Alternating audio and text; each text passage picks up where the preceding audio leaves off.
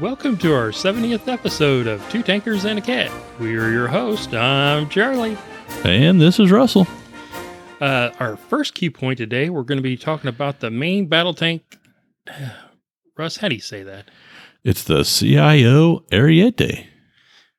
You're so you're just so much better at Um, speaking. You know, I have a tough time with English. And the second key point we're going to be talking about today is Operation Ancient Babylon. Now, 99% of you are going to go, What is Operation Ancient Babylon? It's a really interesting. When me and Russ researched this, we were like, both of us were like, We've got to make this our second point. Uh, but people seem to be happy that we skip the chit chat until after the show and we get straight into the tanks. So, Russell, go ahead and start us off. yeah, the C1 Ariete, which in English stands for battering ram, is the main battle tank of the Italian army, developed by CIO, which is a consortium formed by Iveco and OTO Melara. The chassis and engine were produced by Iveco, while the turret and fire control system were supplied by OTO Melara. The vehicle carries the latest optical and digi- digital imaging and fire control systems, enabling it to fight day and night and to fire on the move. Six prototypes were developed by 1988, which were subject to intensive testing the following year, during which the vehicles traveled a combined 16,000 kilometers. Deliveries were first planned for 1993 but in fact took place in 1995 due to delays. Final delivery occurred seven years later in August of 2002. The tank has a conventional layout similar to other Western main battle tanks a driver located at the front of the hull, the fighting compartment towards the middle, and the engine compartment in the rear of the hull. Okay, I'm liking the name, the battering ram. That's cool. But I need some more information, Russ. This tank is starting to sound pretty good, fighting day, night, 24 hour, great opticals. Let's jump ahead and talk about the gun. The Ariete's main armament is a 120 millimeter smoothbore gun designed by OTO Breda. It is similar to the Rheinmetall L44. The gun is also adapted to fire most NATO standard rounds of the same caliber. It carries 42 rounds. 15 ready rounds are stored vertically on the left side of the main gun breech. The 27 others are stowed in a hull rack to the left of the driver station.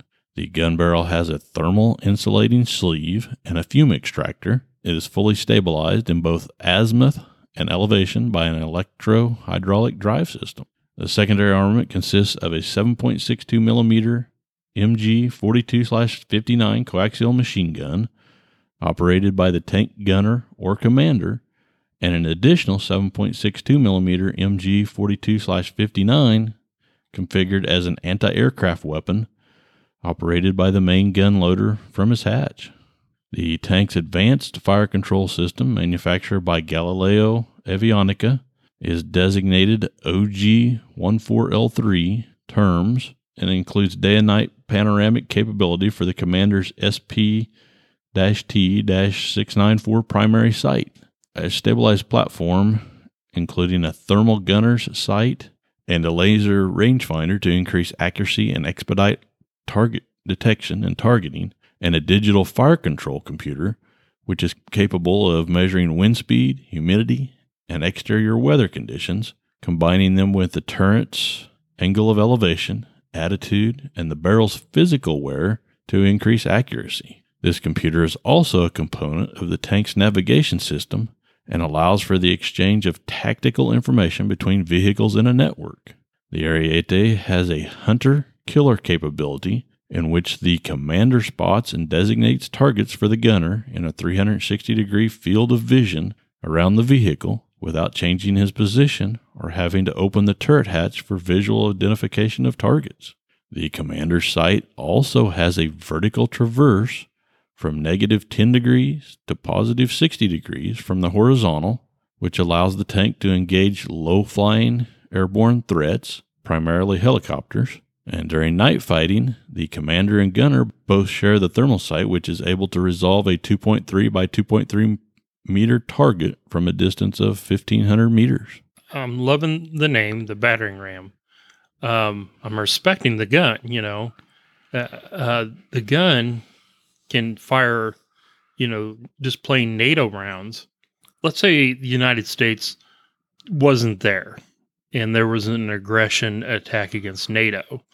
I'm not going to point any fingers, but there's a threat that NATO has to, you know, take care of. So Italy sends in these hunter killers, but they can use the standard NATO rounds from any country.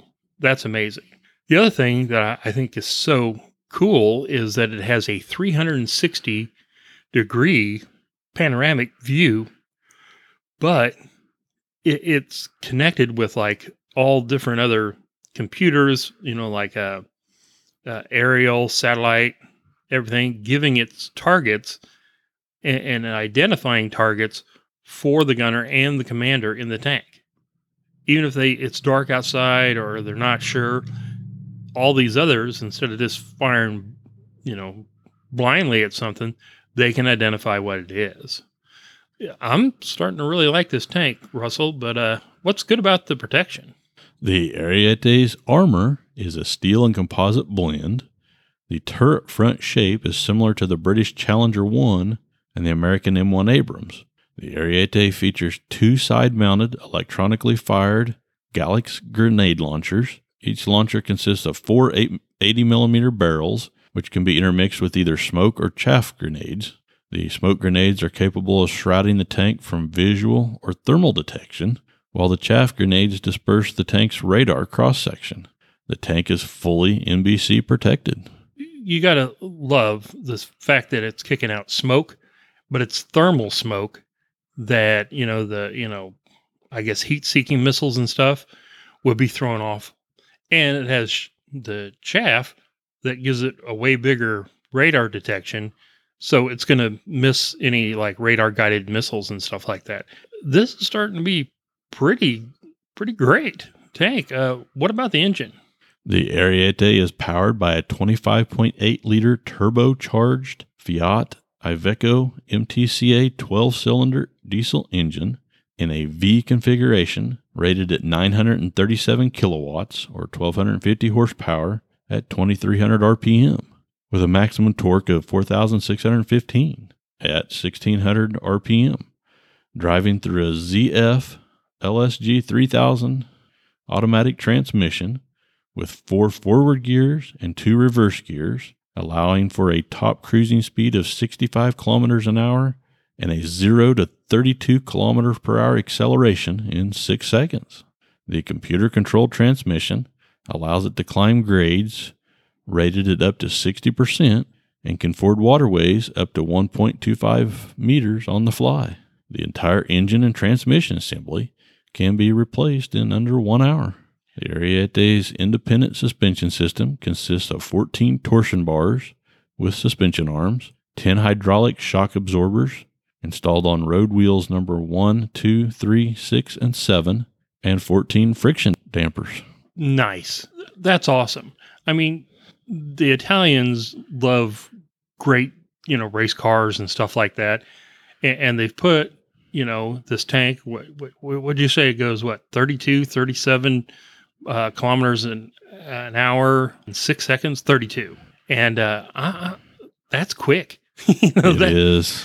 But yeah. what, what is so funny is how we've talked over and over about the, how great the M4 Sherman was because you could replace it in the field or the transmission in the field, you know, in about an hour. These guys have learned how to replace the entire transmission, get it up and running in under one hour. So I'm loving the engine and transmission. Uh, we jumped ahead because I got all excited, you know, and everything. Tell us about its history. During the first years of adoption, the Ariete main battle tank showed some deficiencies regarding the power plant. While the original V12 1250 horsepower Fiat Iveco modular turbocharged aftercooler was a coupling of two of the V6 engines used by several Italian army vehicles, such as the Centauro tank destroyer and the Dardo IFV. It produced less power than the most advanced contemporary Western designs. The Ariete's engine had to run at a high RPM to perform well, thus reducing the operating time between failures. Moreover, to retain a good power to weight ratio, the total weight of the tank had to be kept below 60 tons. The relatively light weight of the Ariete helped lower consumption and facilitated the transport and mobility of the main battle tank, especially over bridges. This was obtained partially at the expense of the thickness of the armor that, only partially compensated by the good ballistic shape of the vehicle, raised some doubt about its ability to survive in the harshest environments. As an improvement, Iveco developed a new version of the MTCA engine. The stroke has lengthened, increasing displacement to 30 liters with a new common rail direct fuel injection system along a new double turbocharger, increasing power output to 1200 kilowatts or 1600 horsepower at 1800 RPM, maintained from 1100 to 1800 RPM to reduce damage to the transmission and further reducing fuel consumption. The new engine had to be adopted during the first general revision of the existing vehicles, but seems to have been blocked by technical and financial problems. As for the armor, OTO Melara developed two different sets with different thickness levels and depends upon the mission nature of adjunctive armor, shown for the first time at Eurosatory 2002. Let's give the Italians some proper respect. They put this main battle tank through intensive tests. You know, like you were talking, uh, 16,000 kilometers or whatever worth of testing. And they saw where the thing was lacking and needed improvements, along with like the technology that was, you know, always occurring. And uh, what the t- Italians do, they they fixed it. You know, they actually went to the guys in the field.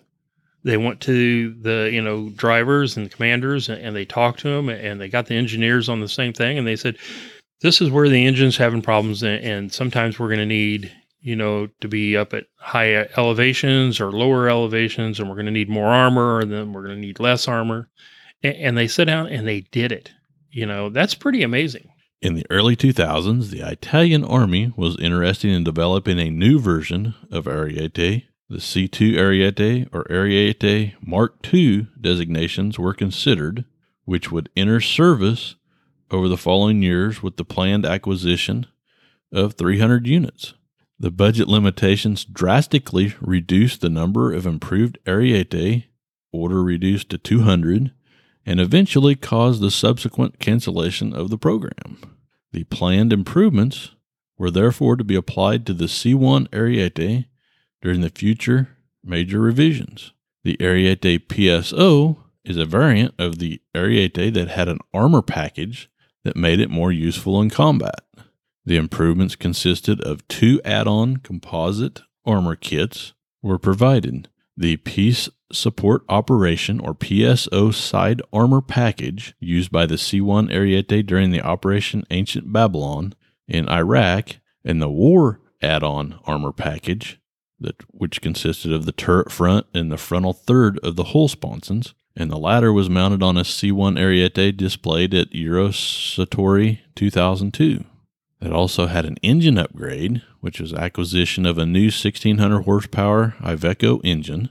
Also had new improved laser warning receiver, new electric turret drive, which was safer than the hydraulic turret drive. It also improved the CPU for the Marconi Cosmo MP501 and an integrated SICCONA battlefield management system. They're knowing this tank is going to be their main battle tank on into the future. So they've got different versions, which is really great, but they saw that they needed some improvement. Like we have our uh, tag equipment, uh, tactical acquisition gun or whatever it is, and that's just looks like a gun, but it just shoots a little bitty laser and it marks the tank. and an airplane can lock on it from miles away. You can't even hear the jet, and the last thing you hear is you know the you know laser guided missile hitting your tank. Well, now these guys know when they're being painted with a laser. They're like, well, something they can actually follow using this uh, uh, battlefield management system.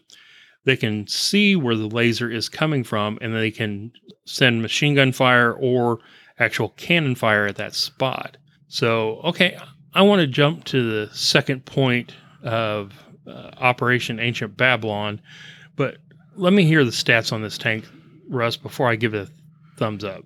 The mass of the tank is 54 tons. The total length is 9.52 meters or 31.2 feet. The width of the tank is 3.61 meters or 11.8 feet wide.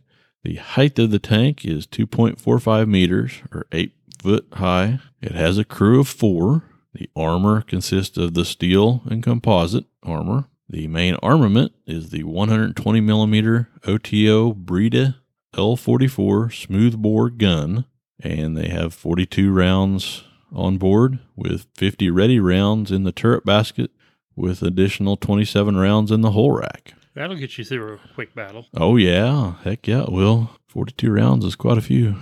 Especially if you've got 15, you know, ready rounds in the Oh, yeah. basket. Ready to go, yeah. The secondary armament consists of the 7.62 millimeter MG 42 slash 59 coaxial machine gun and a 7.62 millimeter MG 42 slash 59 anti-aircraft machine gun with a total of about 2,500 rounds for these machine guns. The engine consists of the Fiat MTCA 12V diesel 25.8 liter engine.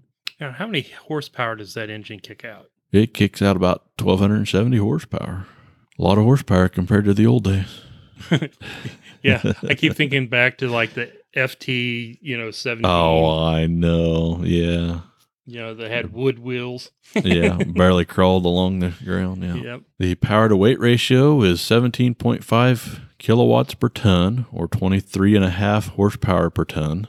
Suspension consists of a torsion bar suspension system. Ground clearance of 0.44 meters or 1.4 feet. Has an operational range of 600 kilometers or 370 miles and a maximum speed of 65 kilometers per hour or 40 miles per hour. The maneuverability on a gradient is about 60% gradient, a side slope of about 30%. It has a vertical step of one meter or can maneuver across a trench at three meters, can ford water at 1.2 meters, or it can ford water with the water gear preparation at 2.1 to 4 meters deep. So it can almost be a submarine tank. Oh, wow, that's crazy. Be interesting to see what their water gear preparation is. More advanced than we, you know, the oh, old I- days. yeah, exactly. The snorkel for the M4. I just remember when uh, Craig Moore sent us a picture of the M4 Sherman that had the inflatable raft around it Oh, I know. for like D Day, and they, they were they put a little uh, uh, propeller on the back of the tank and it's floating through. I'm like, I, I think I want this Italian tank. I'm sold. I, I like this battering ram battering ram tank. Uh, so for our Italian listeners, you can proudly say two tankers and a cat says that your main battle tank kicks uh, butt. Yeah, I keep forgetting this is a PG thirteen show. Uh, congrats. Uh, now talking about Italians, Russ, tell us about the Italian heroics of the Operation Ancient Babylon, and uh, you know, basically our second point today. Well, Charlie, I'd I'd love to go into the second point, but uh, Lightning thinks she's got to be in my way right now. So I forgot to tell everybody. Uh, actually, I'm up in Kansas City, Missouri, and Russell's still down in uh, Labette County. So I don't have the wonderful world of uh, Lightning the cat sticking its butt in my face. Oh, I know. So you get that all alone now, buddy. Yeah, she's still kicking. She she takes a lot more naps these days, but she's still kicking. Good, good.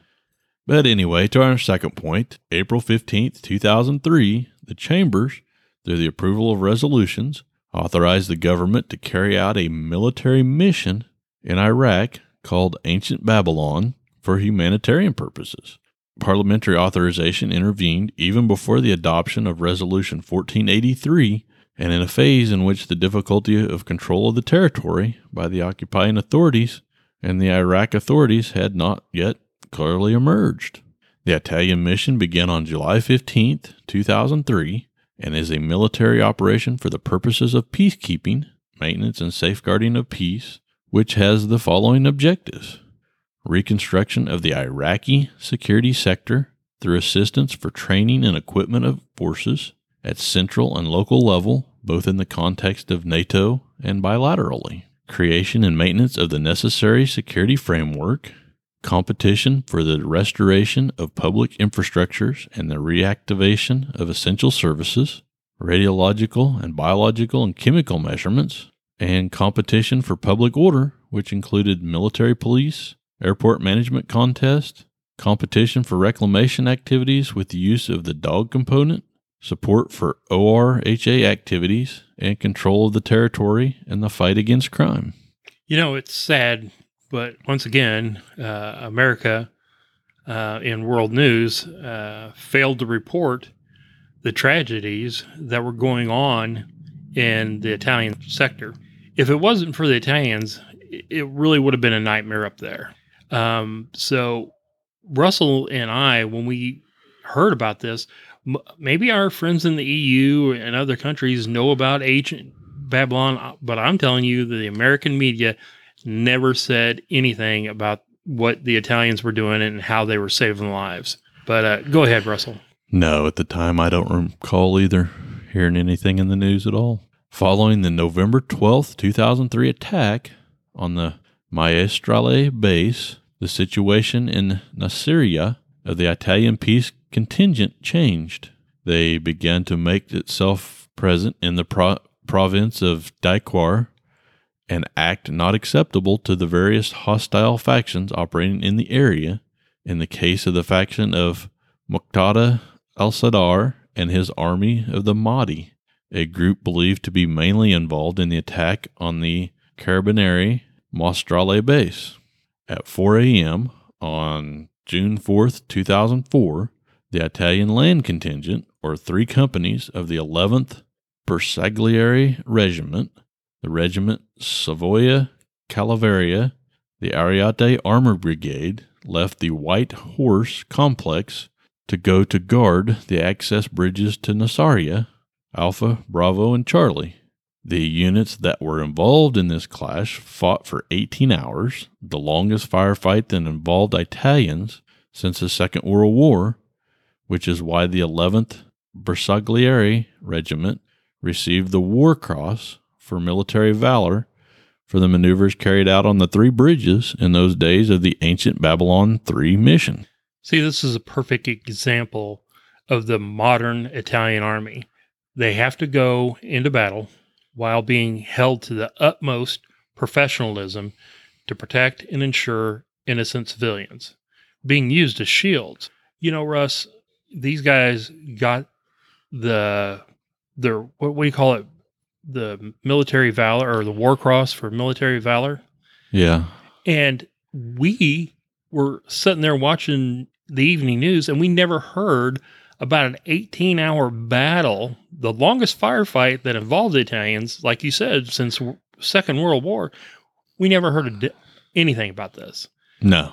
Truly incredible that we didn't too. A- and these guys are having to fight and, and push back, uh, and they have to be careful of civilians and everything. In Nasiriyah, a few months after the attack on November 12, 2003, from April 6 to the end of May 2004, several battles took place between the Italian troops and the Mahdi army. The Italian military were engaged in the city in several clashes in which over 30,000 bullets were fired to control three bridges that allowed the passage of the river. In Italy, they were known generically as the Battle of the Bridges of Nasiriyah, even if we refer to three different episodes with clashes between hundreds of Italian soldiers on one side and similar or higher numbers of militiamen on the other. In particular, In the second battle that took place on the night of April 6th, about 500 Italian soldiers and a thousand militiamen were employed. The objective was originally made up of all three bridges, but given the gathering of women and children among the militiamen on the third bridge, the Italians did not take any action to cross it, remaining to guard only one bank. See, there. Hats off to those heroes. Me and Russ have a little bit of insight into this. Uh, it's tough. It's very, very tough to be in a fight for your your life, your personal life, and your fellow soldiers, or in our case, fellow officers, and, stop to worry about civilians. Let me tell you, there are soldiers in various countries that wouldn't give a second thought about women and children. They'd smoke them. And we all know what countries we're talking about. They'll just open up on, you know, women and children. And the Italians knew if they went across that third bridge, they were going to have women and children dying. And they said, no, we'll just stay here and continue to let these guys shoot at them. Uh, please go on, Russ. For the Porta Pia operation, various companies from different departments were engaged, including a heavy armored squadron of the Centauro del Savoia cavalry. During the fight, the Italian military were also targeted with portable anti tank rockets, of which about 400 were counted, to which they responded with about 30,000 shots of small arms and some missiles, as well as some shots of the Centauro armored vehicles.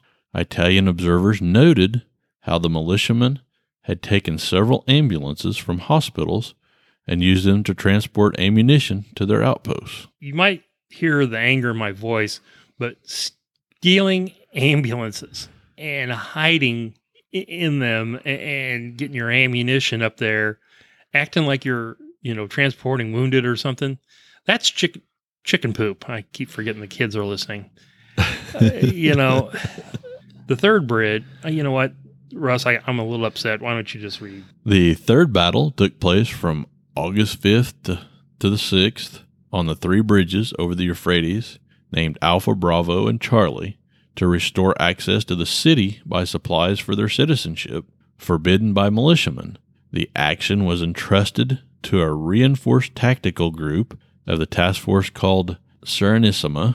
On the Italian side, thermal visors and illuminating grenades were used to precisely identify the starting points of the enemy shots. In full residential areas, and therefore with risk for the population, together with two Mangusta helicopters that from above provided information and protection. The battles led to the loss and the retreat of the Mahdi army from the city. Amazing professionalism and restraint by the Italians. The best numbers I could research was there were 3,200 Italian soldiers facing off against 70,000 uh, Mahdi army uh, men or militiamen, uh, with casualties on the Italian side being 36. Uh, well, 36 casualties. And on the Mahadid uh, side, there were 5,000 casualties. There's the Italian government, you know, trying to help these people. They go in with professionalism.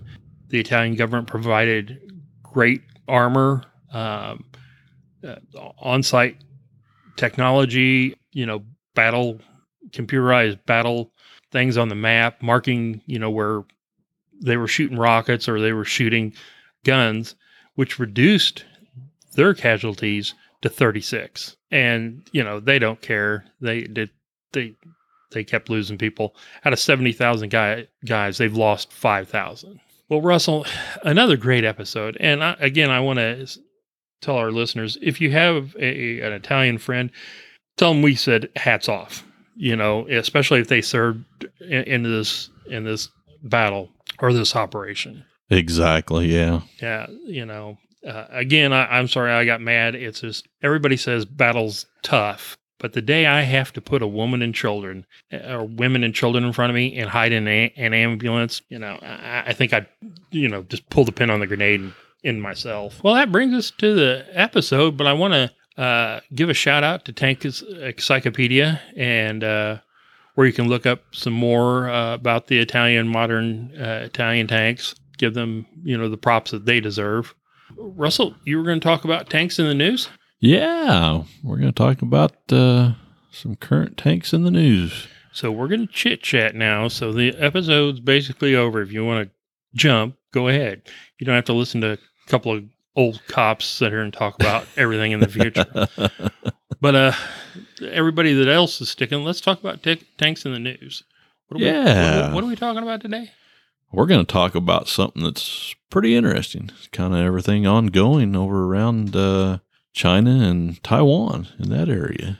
Man, be careful what you say, Russell. Oh, I know. This particular article that I found, it's titled Taiwan has a master plan to save its tanks from a Chinese attack.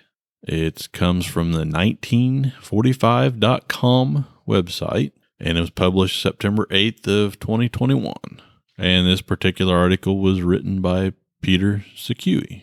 The Taiwanese army is stepping up its efforts to ensure that its latest tanks could survive a potential conflict if the island nation were to face an invasion. Part of these preparations includes building bunkers for its tank force. In its 2022 budget, the Army Command reported that it plans to carry out the construction project over a four year period beginning next year.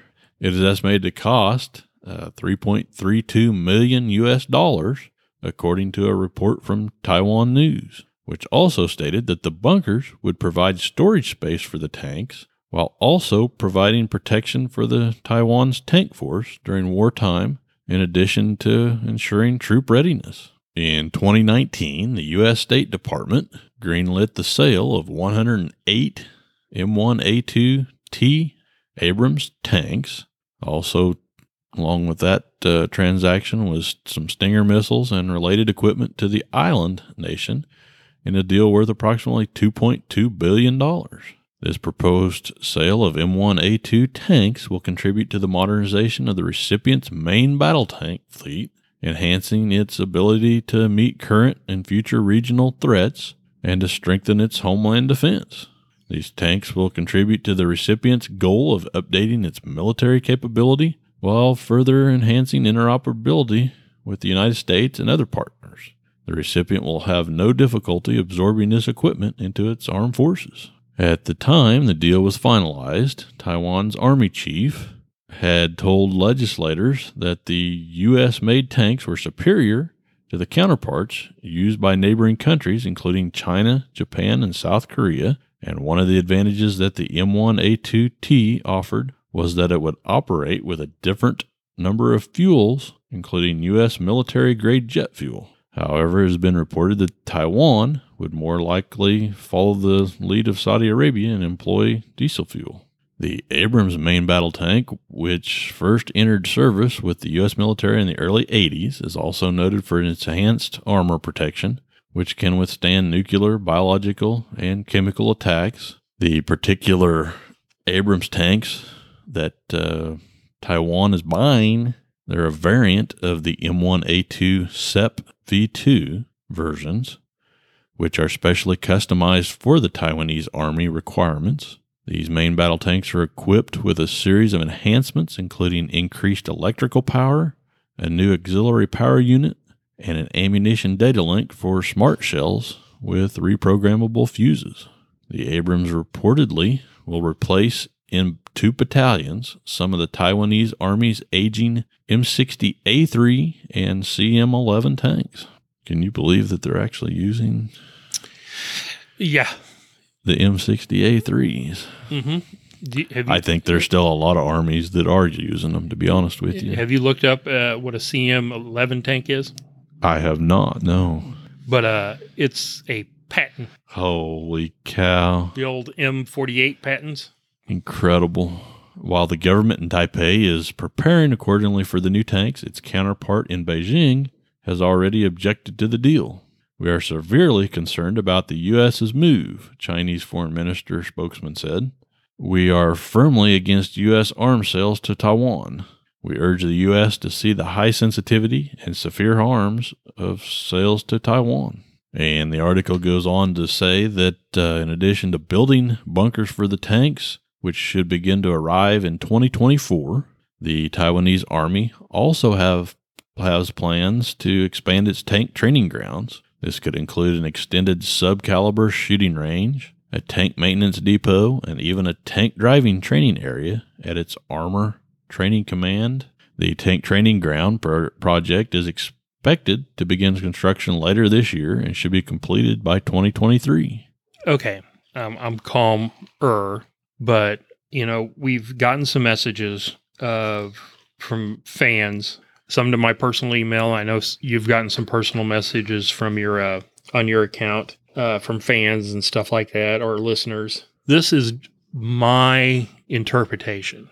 Okay, I am not saying this is going to be a fact. I am not saying this is going to be absolutely true. In the EU, your countries like France and Germany and a lot of the others, you know, like Italy, they are seeing the possibility of a war breaking out in Eastern Europe. And they are looking at the possibility that the United States wouldn't have a very big impact or be sending how we used to do, you know, way back in the day. You know, we had American bases everywhere. We're closing bases. We're closing Air Force bases. We're, we're you know, basically pulling out. The EU community is starting to work together, you know, and, and NATO's getting more involved than just whatever the Americans say.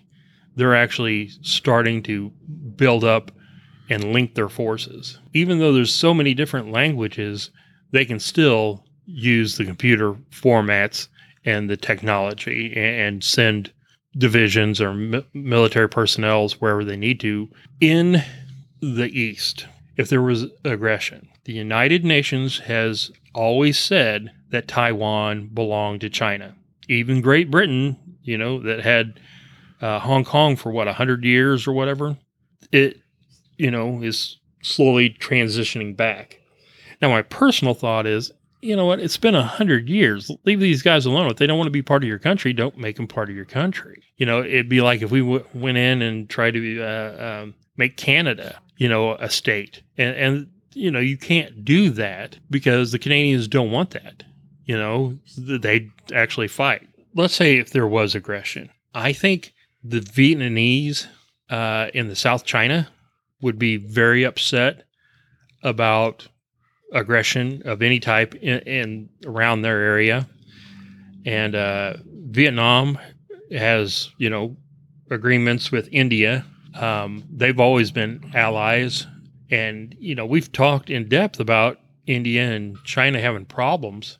Oh yeah, and they they still are today. I see something in the news the other day that they're still having war games up there on the border. So yeah, Yeah, but like I was saying, Vietnam and India have always been tight. And if India or, or Vietnam gets involved, either one of them are going to get involved.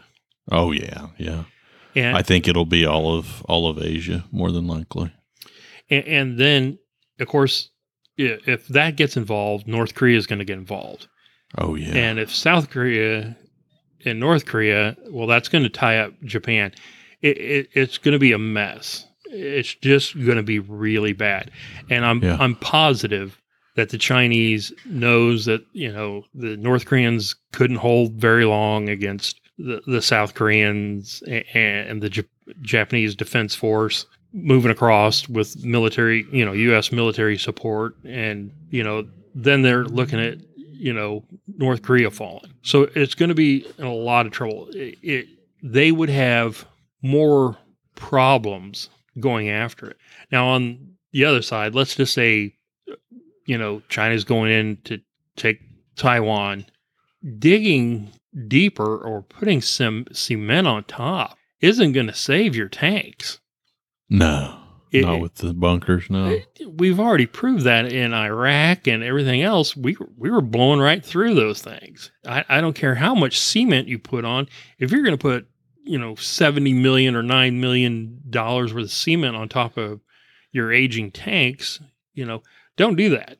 You know, Nah. find a way where you know that the tanks aren't going to get hit because the enemy has air superiority. Because we've already proved over and over, if you have air superiority, you're you're you're you're done. If I can see you from space and I can see you from a high altitude, I can smoke you. You know, th- that's it.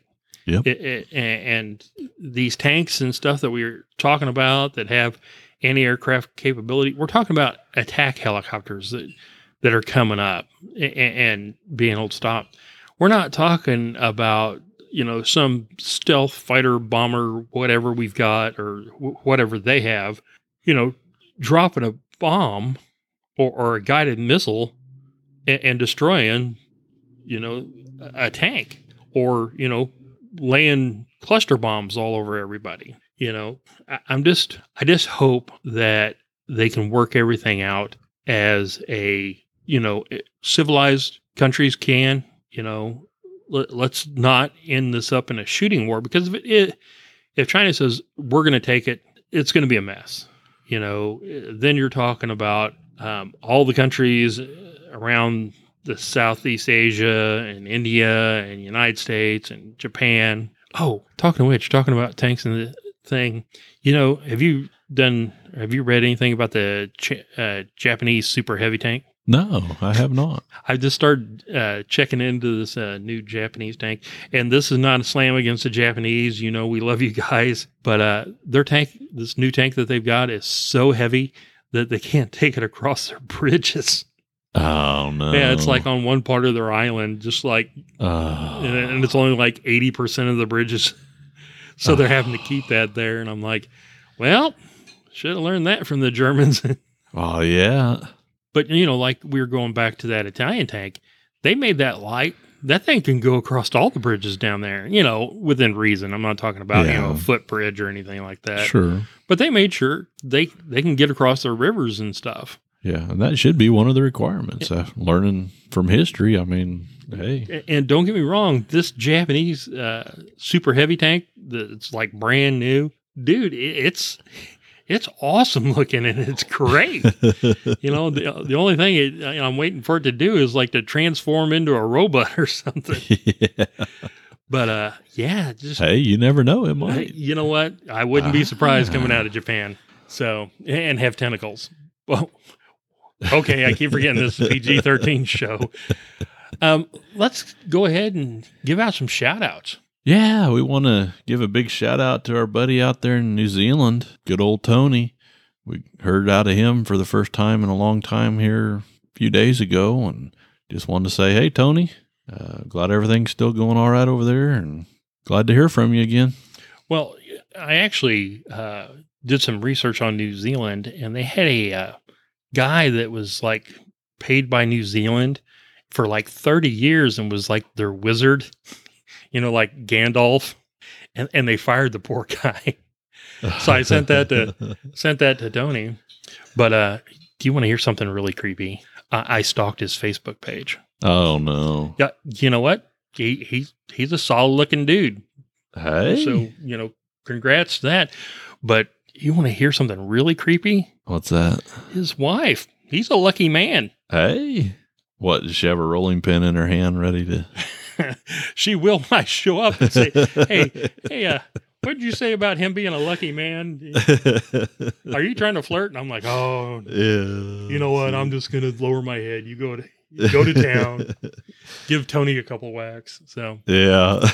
I'm dead. You know. But uh, Oh, yeah, she's she's very attractive. Oh yeah, we also want to uh, not leave out our patrons um, through Patreon.com. Uh, I want to shout out first to Jake Azaki and Kim and Eric Shear. Thank you guys for continuing to support our show. And Antonio Barnetta, or is it Bernetta?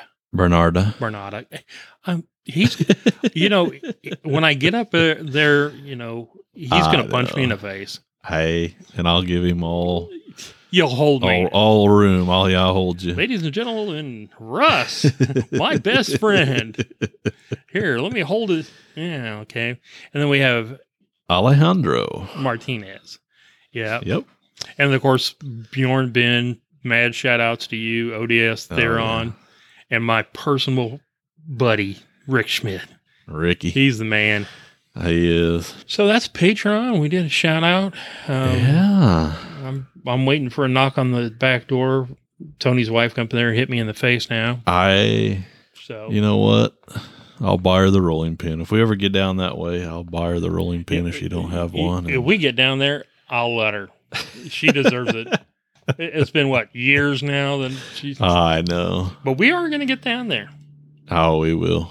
You got what another year or so before you retire. I've got about another year or so, and then we'll see where it's at. And I don't know. They've been giving me a couple raises here and there to get us to stick around, and I don't know. you, you know what? I- it ain't worth it though. I, well, see, that's the weird thing about Kansas retirement.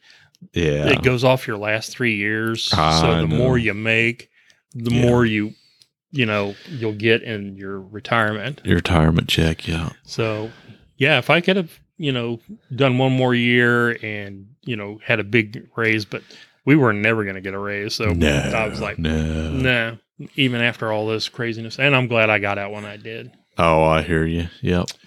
See, keeping the chit chat for the end of the show is a good thing. It is. It really is. Oh, my goodness. Okay, well, that's the end of the episode. And this is Charlie. And this is Russell. As always, happy tanking and have a great week.